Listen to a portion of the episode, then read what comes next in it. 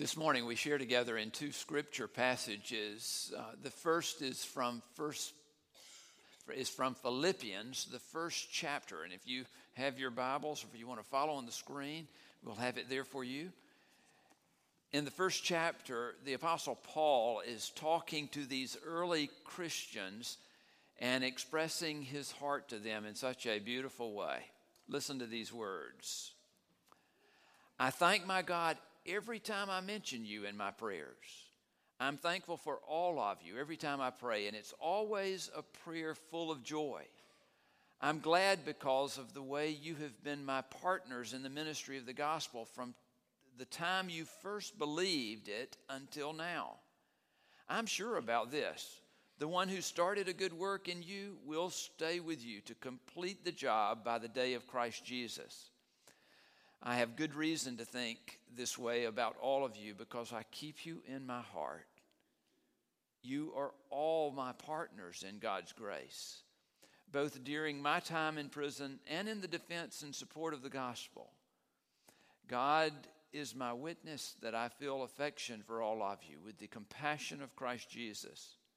This is my prayer, that your love might become even more and more rich with knowledge and all kinds of insight. I pray this so that you will be able to decide what really matters, and so you will be sincere and blameless on the day of Christ. I pray that you will then be filled with the fruit of righteousness which comes from Jesus Christ in order to give glory and praise to God. Brothers and sisters, I want you to know that the things that have happened to me have actually advanced the gospel. The whole Praetorian guard and everyone else knows that I'm in prison for Christ. And the second passage of Scripture is from Luke chapter 3. We share together in the reading of the gospel, and it's always a special reading. Out of honor for that, would you stand for just a moment as we recognize the precious power of this word? In the 15th year of the rule of the emperor Tiberius, when Pontius Pilate was governor over Judea and Herod was ruler over Galilee, his brother Philip was ruler over Iturea and Trachonitis, and Lysanias was ruler over Abilene. During the high priesthood of Annas and Caiaphas, God's word came to John, son of Zechariah, in the wilderness. John went throughout the region of the Jordan River, calling for people to be baptized, to show that they were changing their hearts and lives and wanted God to forgive their sins. This is just as it was written in the scroll of the words of Isaiah the prophet, a voice crying out in the wilderness, prepare the way for the Lord, make his paths straight. Every valley will be filled, and every mountain and hill will be leveled. The crooked will be made straight, and the rough places made smooth. All humanity will see God's salvation. You may be seated. John the Baptizer's life was this pointing toward God. In the wilderness, along the muddy banks of the Jordan River, he called people of all sorts to come and listen to the message of preparing for Jesus' arrival. He called in order to help them set their lives straight. In fact, that is the very reason that they came to him. They were prompted by the Spirit, no doubt, to come and to listen to him speak. But as they came, they also were troubled with things not being in order with their lives. They came to receive the changes that he spoke of. And in fact, they came to be baptized as a sign that they were actually receiving God's forgiveness, and they were changing, literally changing their lives. John got really specific with this. In fact, the people that came to see him, as he looked out at the crowds, he spoke to them and he said, listen, if you have two shirts, give one of them away, in order that those who have none might be blessed. And if you have food, share what you have, because there are people that are going hungry. he spoke specifically to tax collectors who had come to him to be baptized. And they asked him, what should they do? Don't ever ask Jesus that unless you want an answer to that question. What should we do? Because he said to them, he said, collect no more than you were authorized to collect. Cut out all of the backroom business of taking advantage of people. The soldiers that were gathered in front of Jesus asked the question, what should we do? And he said, you intimidate folk, don't do that. And be satisfied with the wages of what you are about. Jesus means to come in order to change our lives. And yet you and I somehow get the idea that there's really nothing about who we are that needs to be changed. We become so comfortable with life as it is that we think to ourselves, where we are right now is fine. Jesus is okay with me. John the Baptist would take exception with that. He would say, come into the waters again. Let all of life be this growing toward Christ. I knew a lady, an older lady, who was in a nursing home. Her name was Mercia. When I introduced myself to her, she said, Mercia, you're not going to remember that. Remember Persia with an M. Mercia is my name. I said, I think I can remember that now for the rest of my life. She was a precious lady. It was interesting. I hear so many persons talk about wanting to avoid going into a nursing home. I mean, I'm talking about wanting to avoid even visiting a nursing home. But talk about moving into a nursing home. They want to have no part of it whatsoever. Mercia was living in a nursing home. Her son asked me one day, have you ever seen her dance? I said, Mercia dances? I was shocked. This was a 90-something-year-old lady. He said, yes. He said, you need to show up at the time that, and he named another lady who lived down the hallway, when she is playing the piano in the parlor, and you will see a sight. I happened by there one day when that very thing was going on. The lady that played the piano was busy playing some hymns. And Mercia, by herself, in the middle of the room, was spinning like a top and just enjoying herself, enjoying the music, just enjoying being alive. You could not have convinced her that that nursing home was a bad place. You could not have done it because she had convinced herself that she was going to be grateful from the very depths of her heart, no matter what her situation was.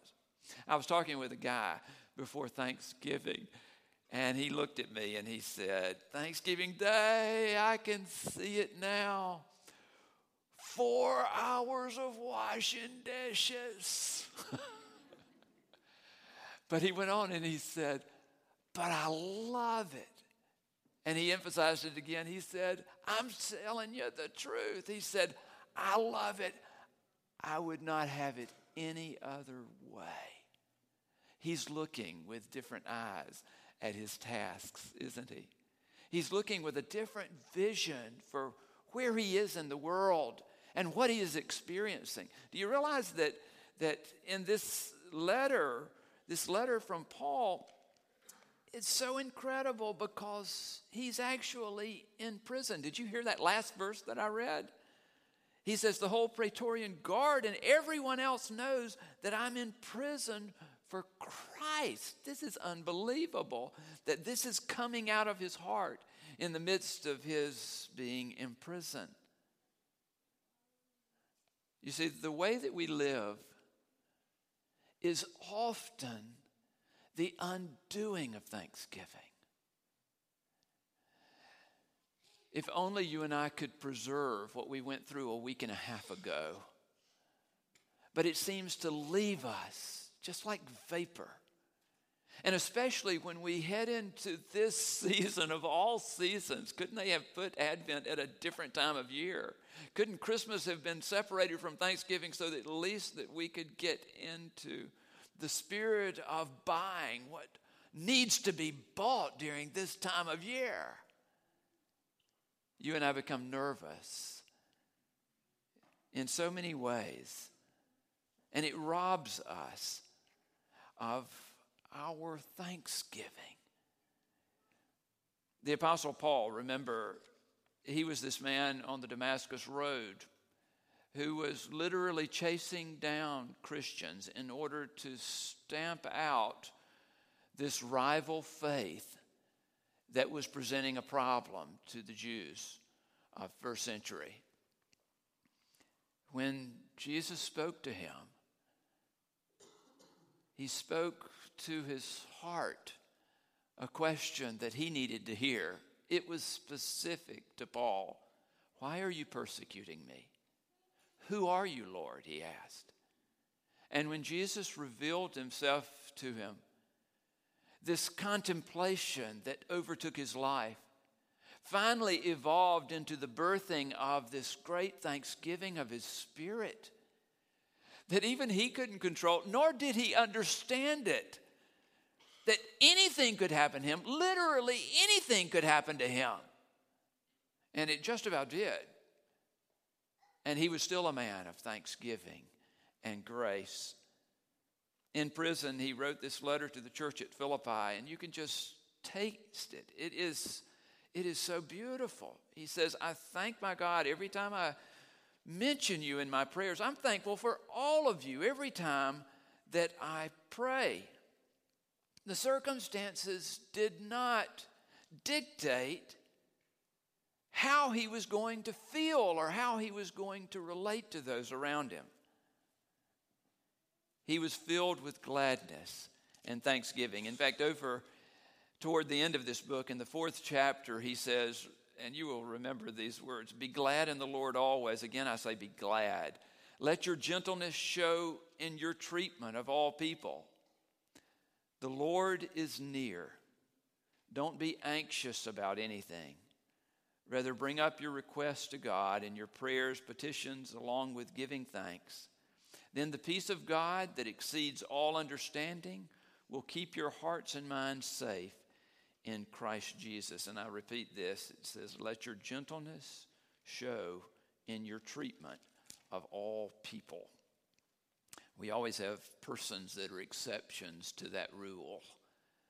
Even in our families, we have persons that are exceptions to that rule.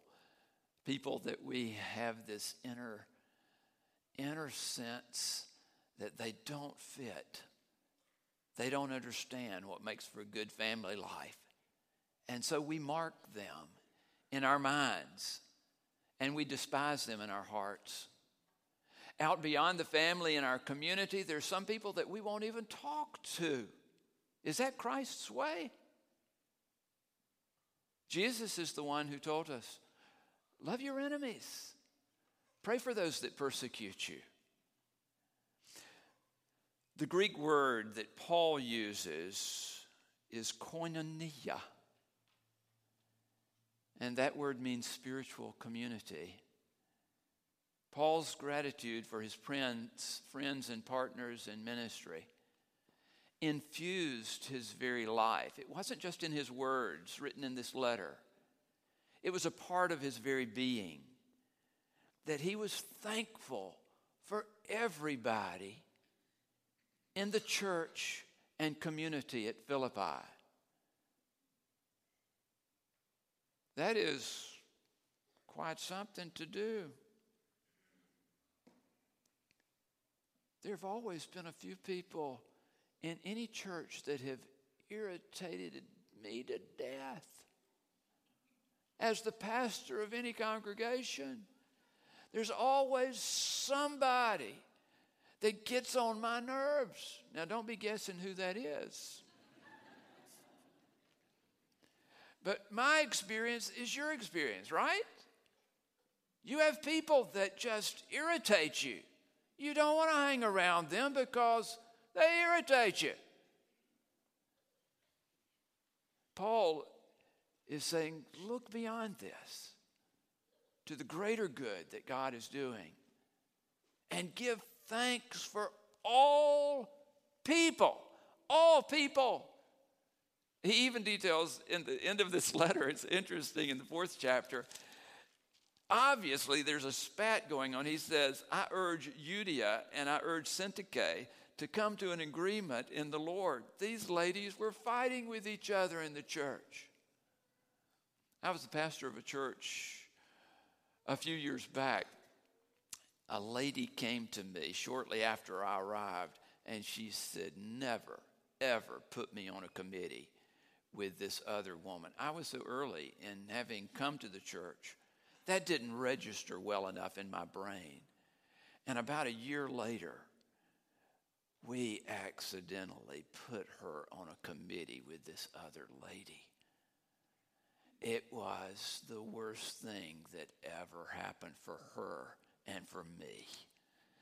She let me know that I must have had it out for her in order to set this up the way that it happened. All kinds of things go on in church, don't they? God wishes for us better. I think the thing that happens with us is that we let life become too complicated. God calls us, specifically through Paul, to make it simple. Be grateful. Be grateful for each other in this fellowship, this spiritual fellowship that we call church. Let it be your choice to live gratefully, to keep each other in your prayers, and especially those that get on your nerves. Pray for them and love them. In fact, Paul would say, do it. I do it. Do it like I do it. Make this a part of your life, and you will be blessed. During this season of Christmas, Anne Weems is a poet. Let me share these words with you that she wrote. Christmas comes every time we see God in other persons. The human and the holy meet in Bethlehem or in Times Square, for Christmas comes like a golden storm on its way to Jerusalem, determinedly, inevitably. Even now it comes in the face of hatred and warring. No atrocity too terrible to stop it. No Herod strong enough, no hurt deep enough, no curse shocking enough, no disaster shattering enough. For someone on earth will see the star, someone will hear the angels, someone will run to Bethlehem, someone will know peace and goodwill. The Christ will be born. I guess the question is, who are those someones? Will we be the ones that see what Christmas truly is meant to be?